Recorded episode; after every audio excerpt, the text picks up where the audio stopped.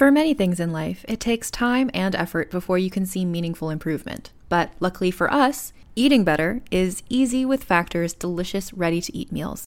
Every meal from Factor is fresh, never frozen, and is chef-crafted and ready to go in just 2 minutes. There are over 35 different options to choose from every week, and it doesn't just stop at lunch or dinner. They also have a wide variety of easy options for the entire day, like breakfast, midday bites, and more.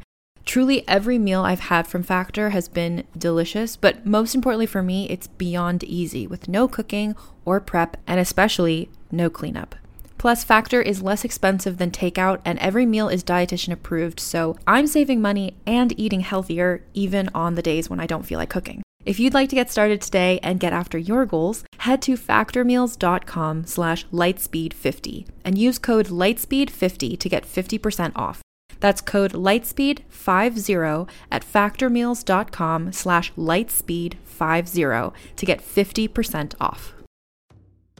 Who among us doesn't enjoy a good mystery? And especially when solving it means that I get to bring out my competitive side, even if it's just me against the clock. I just can't wait to uncover all the secrets. So June's Journey is a game that is completely up my alley, and I think you'll love it too. In June's Journey, a hidden object mystery game, you play as June Parker, who's on a quest to solve her sister's murder and uncover her family's many secrets. Each chapter brings you deeper into the story, and it's set in the roaring 20s, so beyond uncovering clues, you get to experience the glitz and glamour of the time.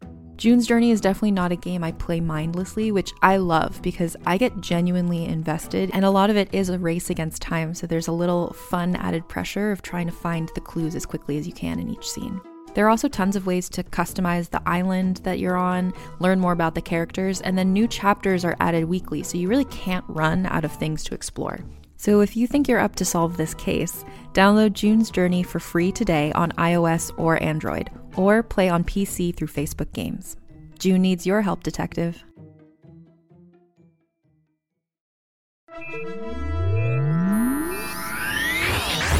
Lightspeed.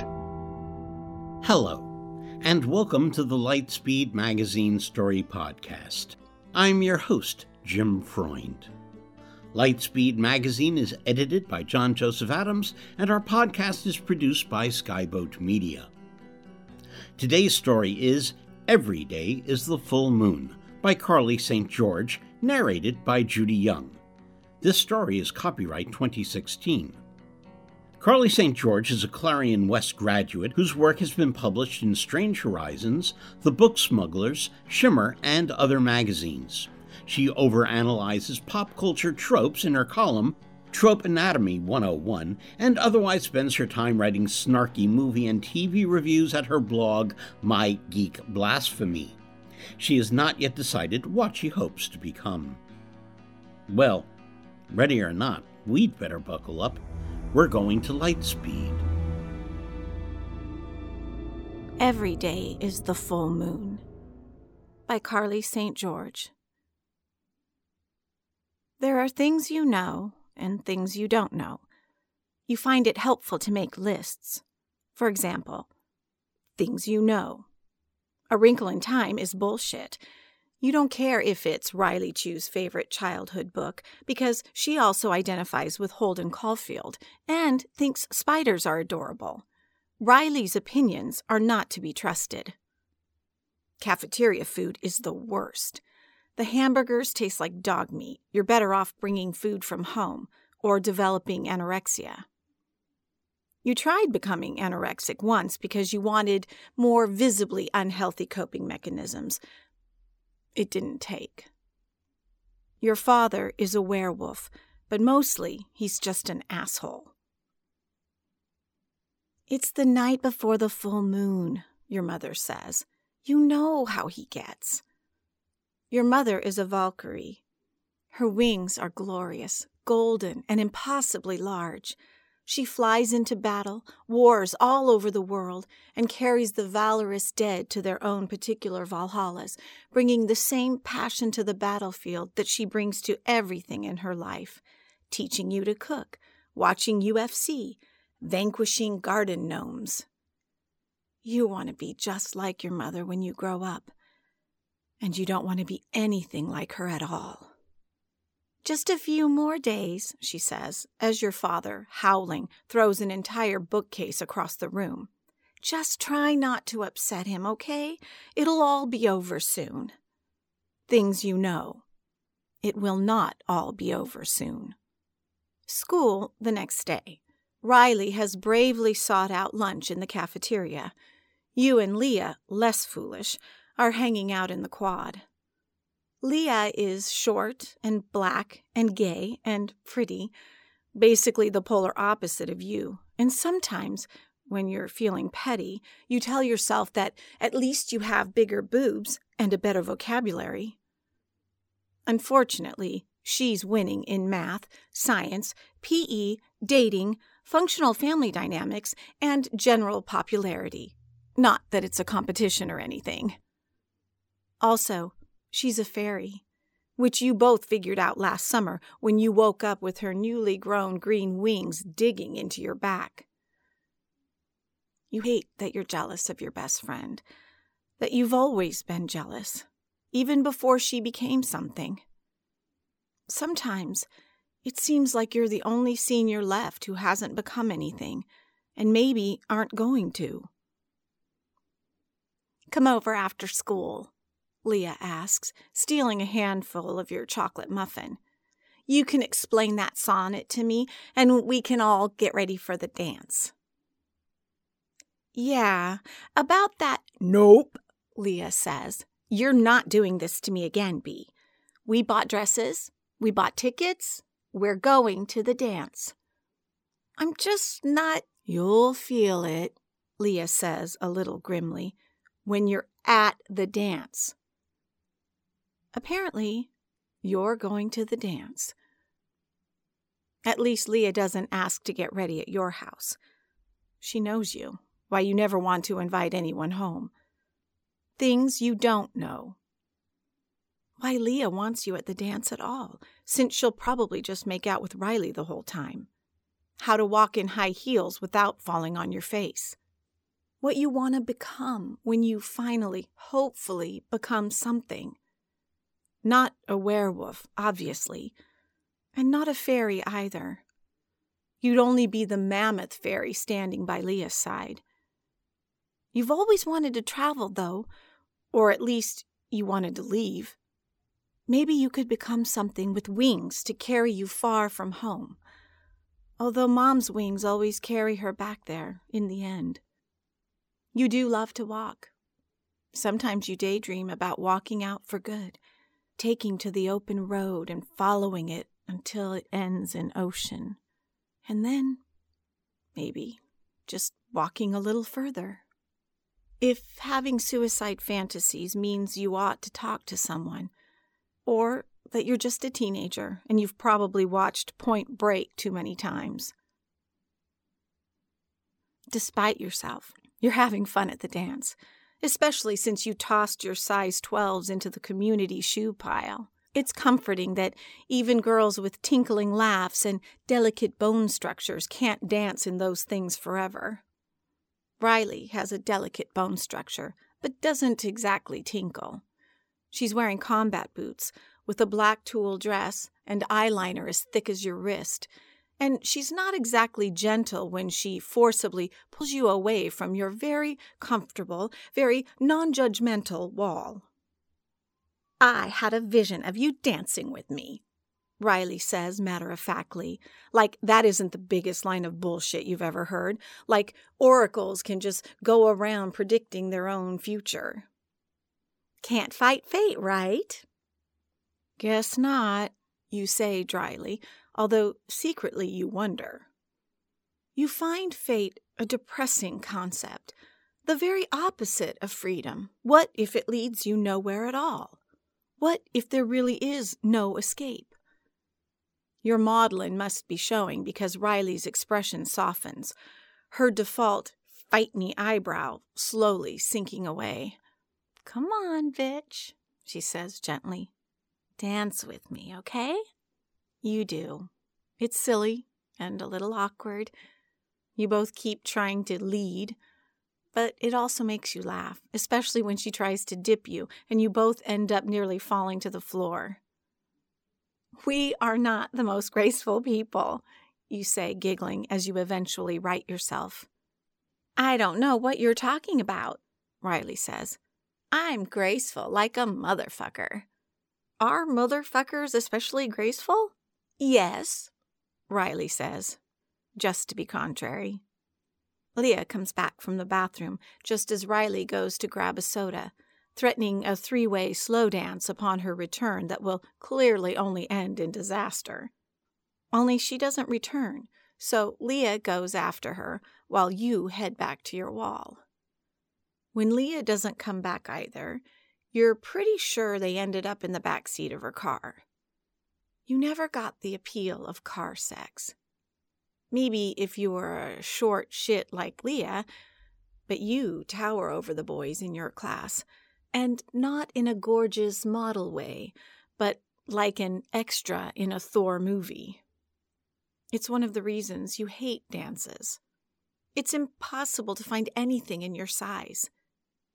Why don't you wear a suit? A perky store clerk once asked. Schools are much more progressive these days. Everyone likes Modern Family, right? You never know what to say when people assume you're a lesbian or trans. Riley always knows. She just can't turn her mouth off, which means she ends up threatening to cut a bitch, a habit that's gotten her into plenty of trouble. Leah, less aggressive, usually just buys ice cream. They're good friends, even if they occasionally abandon you for gushy romantic talk and girl sex. You tell yourself that as you stand against your wall, trying to resist indulging in stupid daydreams like looking up and meeting eyes with some kind, mysterious new student across the room. Hating yourself, you look across the room anyway, and you do meet someone's eyes. Leah. Something's wrong. Leah, like most fairies, loves glamour, is always trying to master her control of it. She has the minor changes down, but the more she tries to hide, the more the air around her shimmers, like a mirage. The air around her now is gold and rippling like pond water. Her brown eyes are wide and panicked. You're crossing the room before you realize you left your shoes and purse behind. What? Not here, Leah says, and drags you away, out of the gym. Her hand is cold and wet. She pulls you to the baseball field, far away from anyone. There's no light out here save the moon, and your bare feet are freezing. Seriously, you say, walking by third base. Leah, you're kind of freaking me. You stop. She lets go of your hand. The dugout is encircled in salt. Riley paces back and forth inside, hissing words you can't understand. There's a smear of red across her mouth. Her eyes are red, too. Riley is an oracle. This isn't Riley. This is something wearing Riley, something hiding between her skin and bones. You look at Leah, and she's no longer shimmering. Her fluffy white ballerina dress is torn and covered in too much blood. It's on her shoes and knees and hands. There's blood on your hand, too. Things you don't know. Whose blood is on your hand? How the hell did Riley get possessed buying a soda? What the fuck does Leah think you can do about it? Jesus, Leah, are you okay? We need to get you... You need a hospital. You... I'm okay, Leah says, and she doesn't sound hurt, despite all evidence to the contrary. It's not me. Not mine. But who? You jump when Riley slams her hands into the metal fence. We have to call the cops, you say. We can't. They've got people for this, you insist, because they must. Mrs. McReady, who ran the deli, got possessed, 4 years ago? She killed her baby, and her husband called 911, and somehow they were able to pull the demon out. Your second-grade teacher got possessed, too, but better not bring that up. He didn't survive the exorcism. Riley will, though. Riley Strong. She takes kickboxing classes and can actually do a pull-up, and was the only one on the aquarium field trip who ate at Teddy's Tex-Mex and didn't suffer brutal food poisoning. Once you go to the cops, we can't, Leah says again and drags you to the bleachers. There's a body underneath, although it doesn't really look like a person anymore. It looks like laundry. A big pile of it, red and shapeless and soaking wet. Your brain doesn't want to see it, keeps trying to puzzle it out. Who would leave all these rags here? Why do they smell so bad?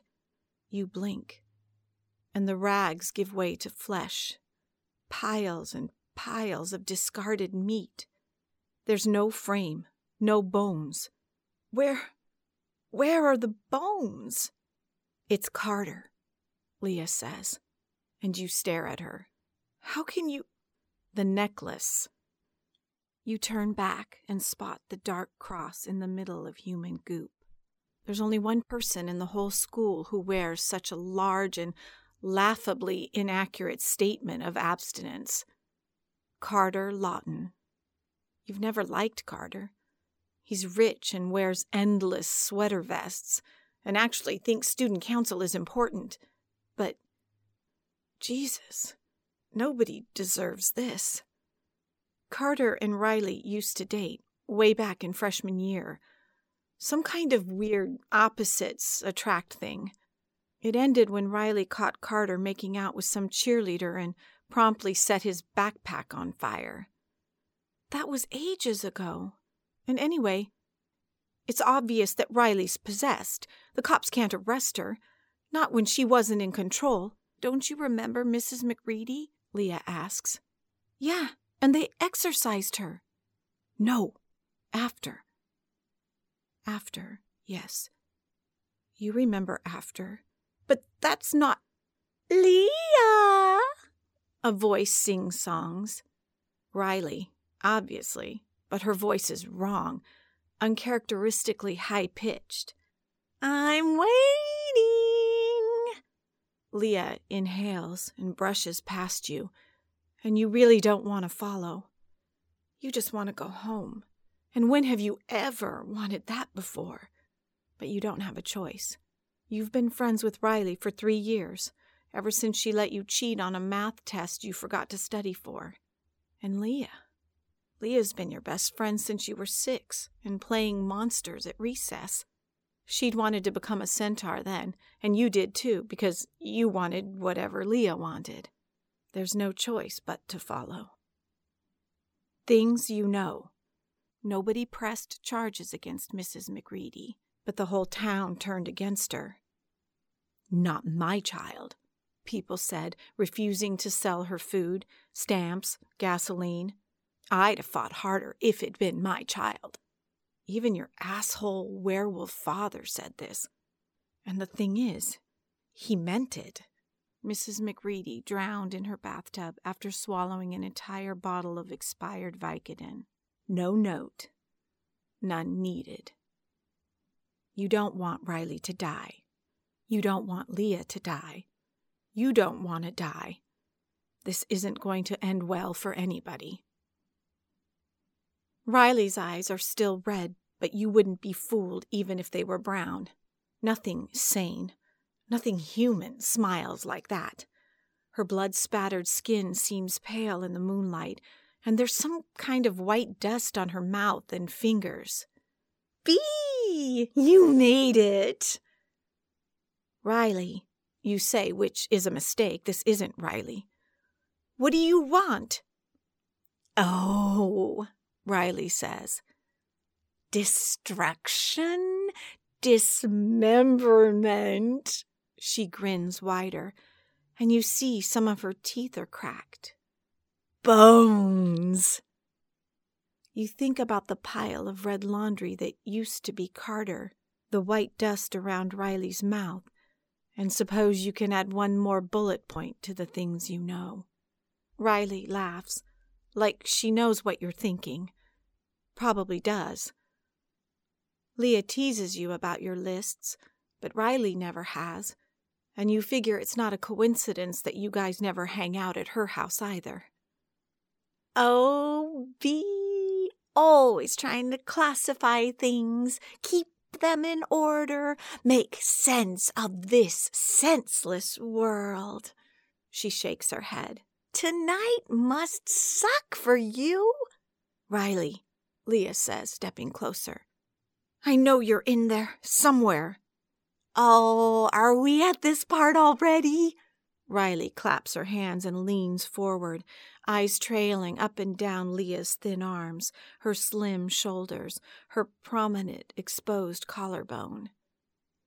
Riley, it doesn't matter what you did, Leah says. Her voice is unsteady, her green wings fluttering uselessly behind her. I know you didn't mean to. I know. And I love you. You can defeat this, Riley. You... Wow, Riley says. That was terrible. You'll have to try harder than that if you want to save Riley through the power of love. She turns to you, now eyeing your limbs, your big Norse bones.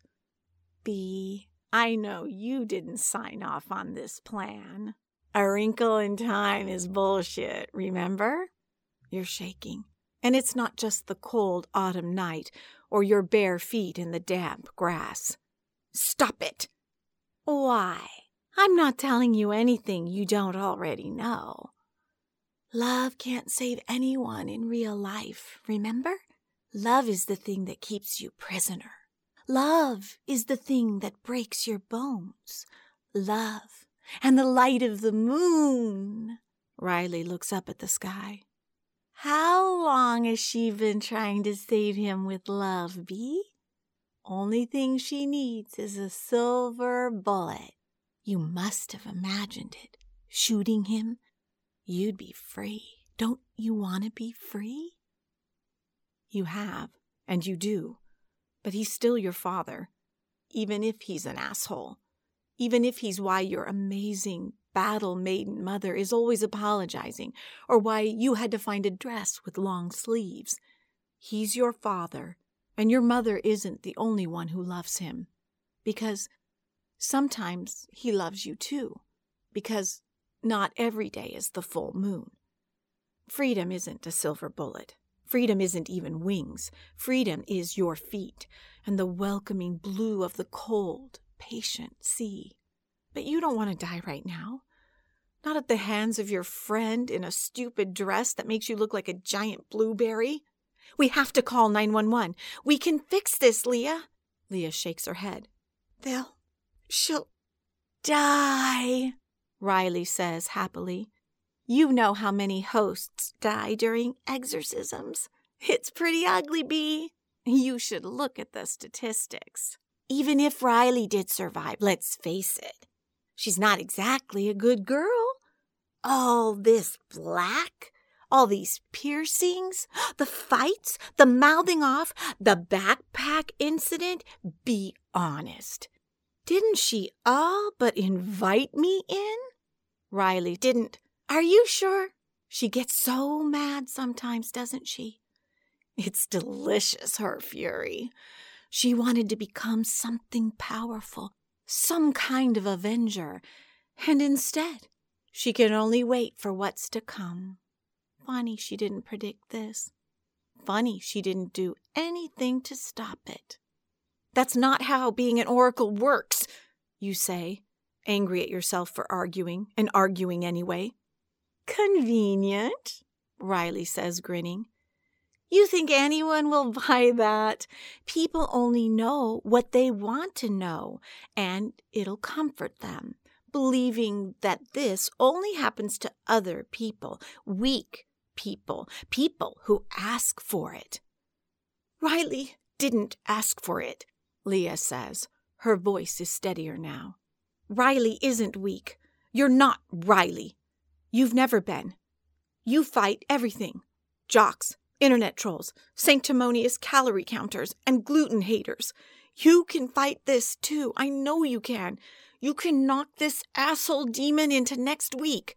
Now, Leah, haven't we already? But Leah doesn't stop. Fight your way free, she says, and come back to me, because we're going to have the most awesome life. We're going to graduate and go to college and skinny dip our way through the Great Lakes. You'll major in depressing poetry and write creepy kids' books, and I'll dance for Beyonce. I'll dance on Broadway. You'll wear black at the wedding just to piss off your mom, and we'll get married under the stars. And someday, when we're ready, we'll adopt cute Lazian babies, 3 of them, and we'll name them after your grandmother and my grandmother and Hermione Granger. Riley's face twists. Her fingers tighten on the chain link fence. Her eyes melt from red to dark brown to red again. I can't. You can't, Leah says. She's crying, and Riley's crying, and you're crying too, uselessly in the background. You can. Leah, I see that future, Riley, and cut it, bitch, to make it happen, because I love you. I love you. The red bleeds out of Riley's eyes.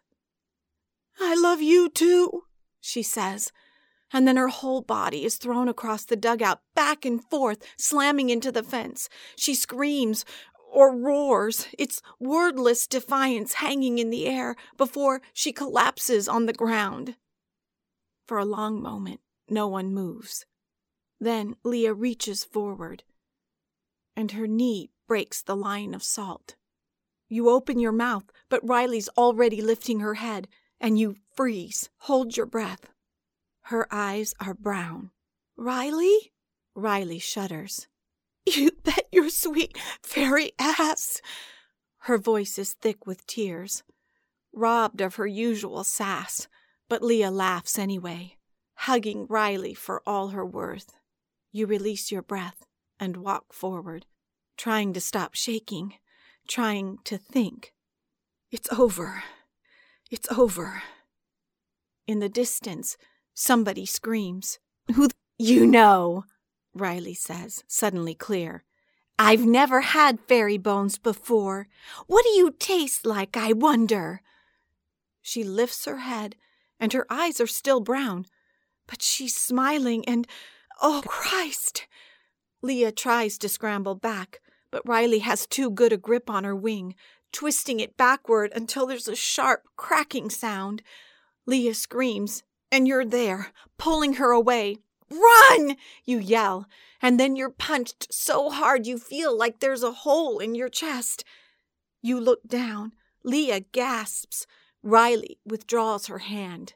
Oh, you try to say, but can't, because there's an actual hole in your chest.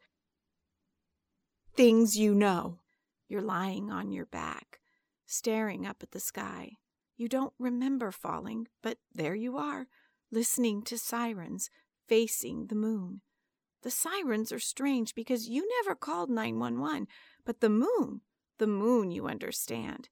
You always figured you'd die on the full moon. No, you never really thought you'd die at all.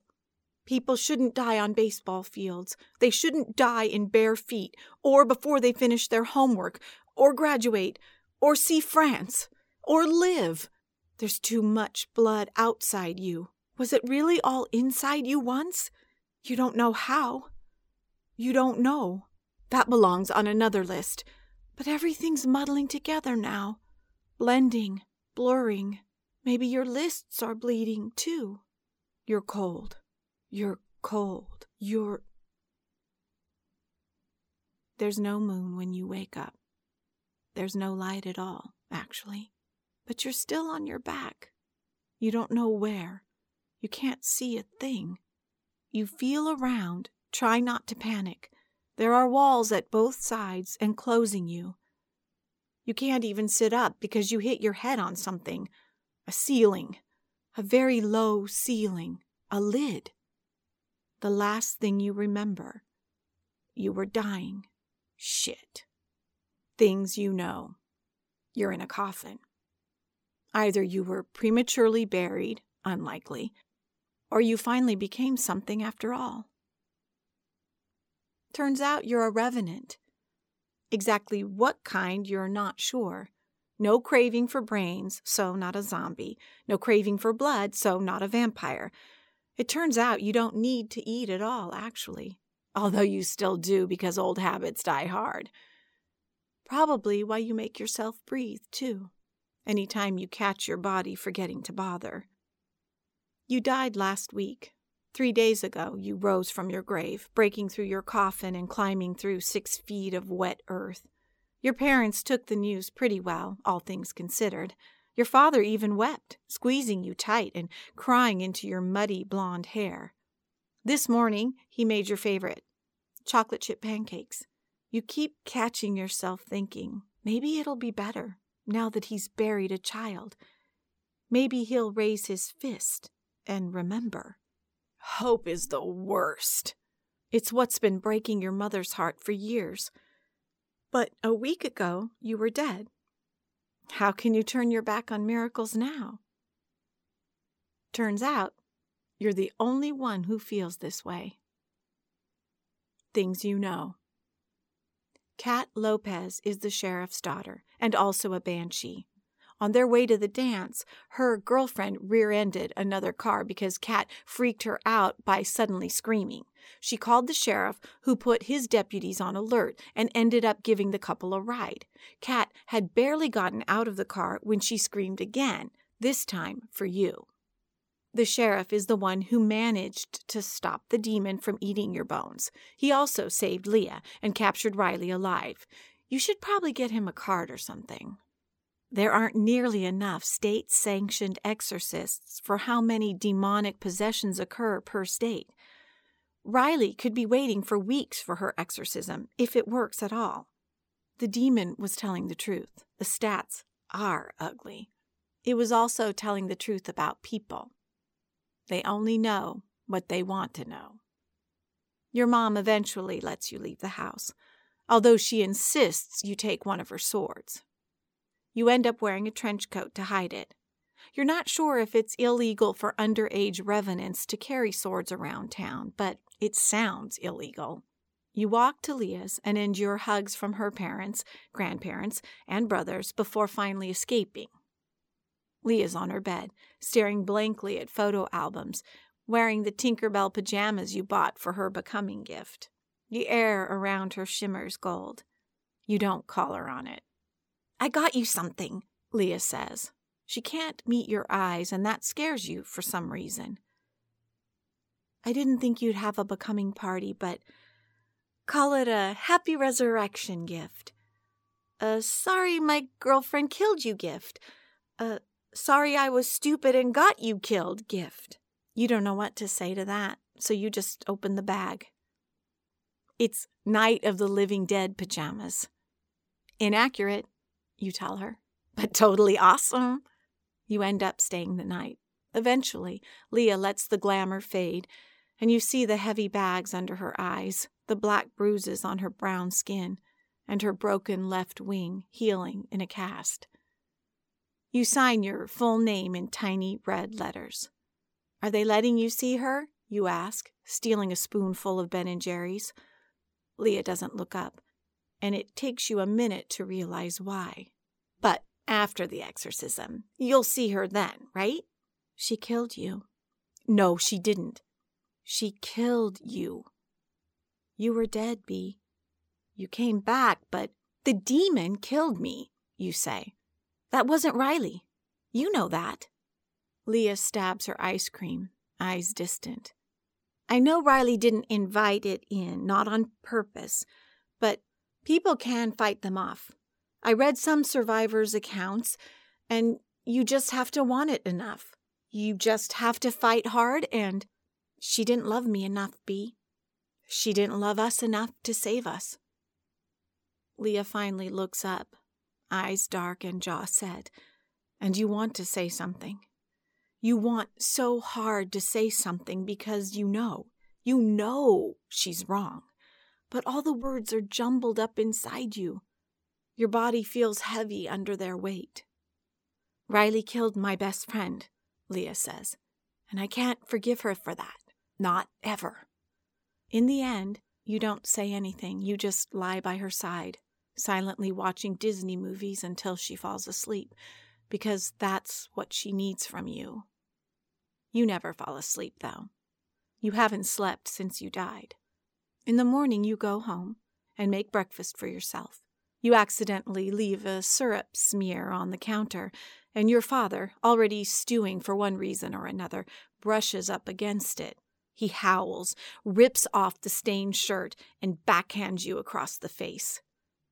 It doesn't hurt, not really. Not your face, anyway. Things you know. What your mother will say later. It was my fault arguing last night. Or, he's just been so stressed out with everything that's happened. Or, it's the werewolf in him, honey. Don't ever forget, he loves you. Or, you deserve so much more than me. I'm sorry, I'm sorry, I'm sorry. The full moon is still weeks away. Your father is a werewolf, but mostly he's just an asshole because the sheriff is also a werewolf and Cat Lopez never comes to school in long sleeves. Every day is the full moon, or has the potential to be. Things you don't know. If you can't sleep, or just don't need to, if the dead can walk and talk, but never dream.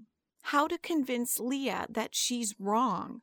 That everyone's wrong about Riley. How to save Riley if love isn't enough.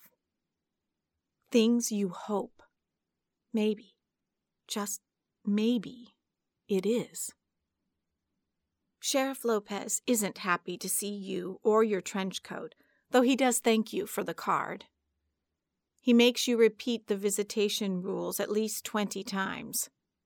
I know you want to save your friend, he says. But that may not be possible. You know that. You also know there's more than one way to save somebody. The demon wearing Riley is sitting cross-legged on the floor. It claps her hands while you sit down across from them, salt and iron between you. They told me you'd come back, the demon says. But brava bee, look at you, all grown up, a monster just like the rest of us. Hey, Riley, still have that little love tap we gave you? You do. The hole is just above your boobs, stuffed with cotton and taped shut, effectively making you an undead teddy bear. Riley would think that was hilarious. I wanted to say I'm sorry. The demon raises Riley's eyebrow. I kill you, and you apologize for it? Apple really doesn't fall far from the tree. That stings, but you ignore it. That night on the field, I was talking to the demon instead of you. I shouldn't have done that, Riley. Should never have called it your name. I'm only going to talk to you now, okay? Sounds like a pretty one-sided conversation. Yeah, you say. I know you probably won't be able to talk back, and that's okay. You can still hear me, and I need to say some things. Things that other people should be saying, that Leah doesn't know, and maybe you don't know, but that I know. The demon snorts. You're going to read me your list? Yeah, you say. This is my list, Rye. Things I know. You can't make a person do whatever you want just because you love them. And a person can't do whatever you want just because they love you. Love isn't magic. And it isn't big speeches or swelling music or miracles either. Love is consistency, dependability. Love is not love which alters when it alteration finds. Love isn't always healthy. Sometimes love is broken bones. Sometimes it's not worth fighting for. But you can't decide that for other people. You can only be ready when they decide it for themselves. You didn't ask for this, Riley. You don't deserve what's happened to you. It doesn't matter how many fights you've been in or how you dress. That's a lie they tell, that they have a type, that the people imprisoned are responsible for their imprisonment. Monsters can happen to anyone. You have nothing to apologize for. You're scared, you're hurt, and you're lonely. Maybe you're still fighting and just can't get free. Or maybe you think the best thing you can do is appease it. Try not to make it angrier. I wish I had the answers for you, but I don't. I can't exercise you, Rye. This is what I can do. I can sit here and remind you that you're not the monster. You're not the demon. You're not the asshole or the creature of the moon. I'm just going to sit here and keep reminding you until you're ready to hear it, until you can come out and tell me you understand. 'Cause I'm scared, Riley. I think Mrs. McReady must have forgotten who the real monster was, and my teacher. I don't know if he knew. I think maybe he just didn't want to survive the exorcism. Sometimes my mom says I'd be better off without her. And it scares me so much. I think, I just don't want to lose you. I refuse to lose you. You're my friend, Riley. I love you, and you sure as hell are worth fighting for. You talked to Riley for about an hour before going home to pack. The demon taunts you, of course, laughs at you for thinking you can help at all. And maybe you can't. But love is about the trying, not the results. You'll go back tomorrow. Your mom looks at the red mark on your cheek and hugs you. This is my fault, she says. I'm sorry, I'm sorry, I'm sorry. Gently, you pull away. I talked to Leah's parents. They said I could stay there. I've always said no before, but I'm going. And you could come with me if you want. Your mother buries her face in her hands and cries. You swallow because you knew that would be her answer, even if you hoped otherwise. It's okay. It hurts, but it's okay. Try again tomorrow. We'll figure it out together, you say, kissing your mother on the forehead. When you're finally ready, we'll make it work without him. You don't say goodbye to your father. Some things aren't worth fighting for, even if you love them, even if they love you. You won't turn your back on miracles, but sometimes enough is fucking enough. Things you don't know. Will your mom ever leave your father? Will Riley survive the exorcism? Will she and Leah fix what's broken between them? Are you a draugr, maybe? Or a different, less Nordic species of undead? You've been doing research on Wikipedia since sleeping isn't your thing anymore.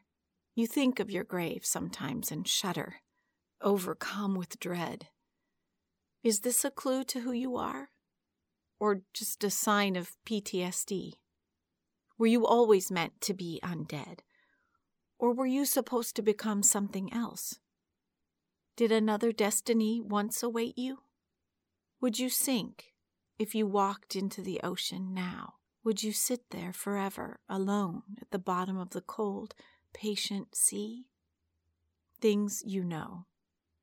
Dying sucks. It's not freedom at all. Fuck that sea.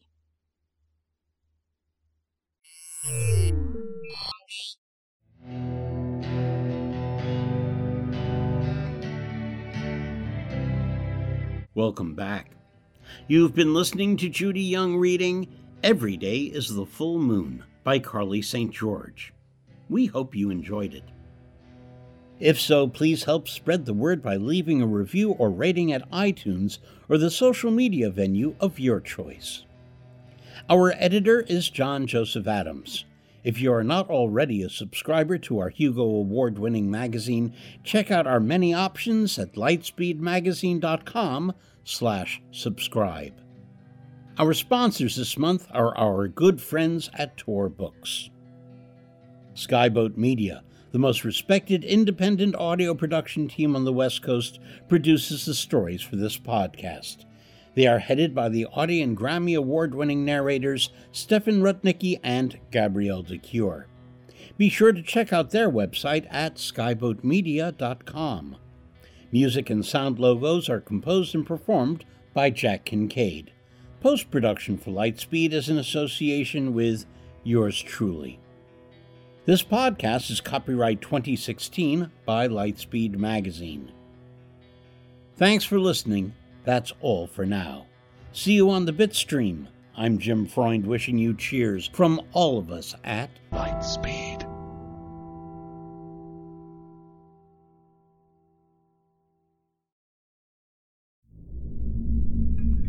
Part Stephen King, part Chuck Palahniuk, Infected blends science fiction and horror into a pulpy masterpiece of action, terror, and suspense. James Rollins, New York Times bestselling author of The Judas Strain and Black Order. The Infected Trilogy is an unabridged three-season audio fiction series from #1 New York Times bestselling novelist Scott Sigler. Powerfully written, an unforgettable central character. Dallas Morning News. Infected is one hell of an exhilarating ride. Joe R. Lansdale, World Horror Convention grandmaster and author of Bubba Hotep and Hap and Leonard. All 88 episodes, 53 hours of horror, are free and available now wherever you listen to podcasts. Sigler is the Richard Matheson of the 21st century. Infected is a flawless thinking person's thriller. Jonathan Mayberry, Bram Stoker award-winning author of Bee Wars and the Joe Ledger series.